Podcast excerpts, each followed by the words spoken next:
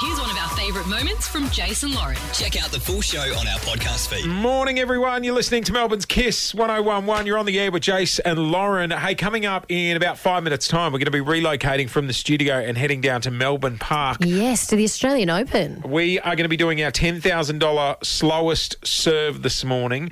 And our next guest will love a quirky radio idea like that.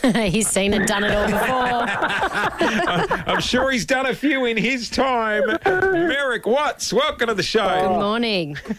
Dave, Lauren, an absolute pleasure to be on the show, and a, and a wonderful pleasure to not be involved in that radio promotion as well. Um, How, how many when you said the years? soft serve, I just thought, oh my God, there are so many different ways that they could go wrong. How many years did you do brekkie radio for? Uh, I did breakfast radio for I think about twelve, and I did um, full time radio, commercial radio for twenty years. Wow, 12 years of Brekkie radio, Merrick. I mean, I've only been doing it for a year and a half, and I think I've aged in dog years in the last 18 months. But um, you must have seen it all. Well, the funny thing is, I'm actually I'm only fourteen, but I look like a year old. So It makes sense. it's, uh, yeah, it, does, it does age a bit. But the funny thing is, I still I still love radio. I still think radio is you know the most powerful media because you connect to people. And, Yes. You know, it's the the voice is the theatre of the mind. I got to say, I was uh, very nervous last time I ran into Merrick. It was, uh, and you'll get a laugh out of this, end of the year, radio contract still being done, no one's locked away, and I ran, and I run into Merrick in the stairwell, and he's going into kiss, and I'm like, Oh. what are you doing in here, mate? And he's like, oh, I'm just catching up with the bosses for a meeting. I'm like, oh yeah, Merrick and Lauren in the morning sounds good to me. I hope you shit the bed in that meeting.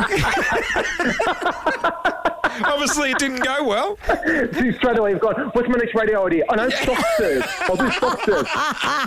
Hey, uh, mate, you have a job everyone in Australia can get involved in, and i got to say, this one would be an absolute dream gig. We are joining Brewery Duty. Oh, my God. Yeah, yeah. A mate of mine who works for a brewery, he rang me up and he said, um, "Hey, listen, what do you think about this idea we've got? It's called brewery duty." And I just went, "That's it, you got me." I'm and he in. goes, "Do you want to know the details?" And he said, "I just went, no, not really. Is it involved beers?" And he said, "Yeah, that's."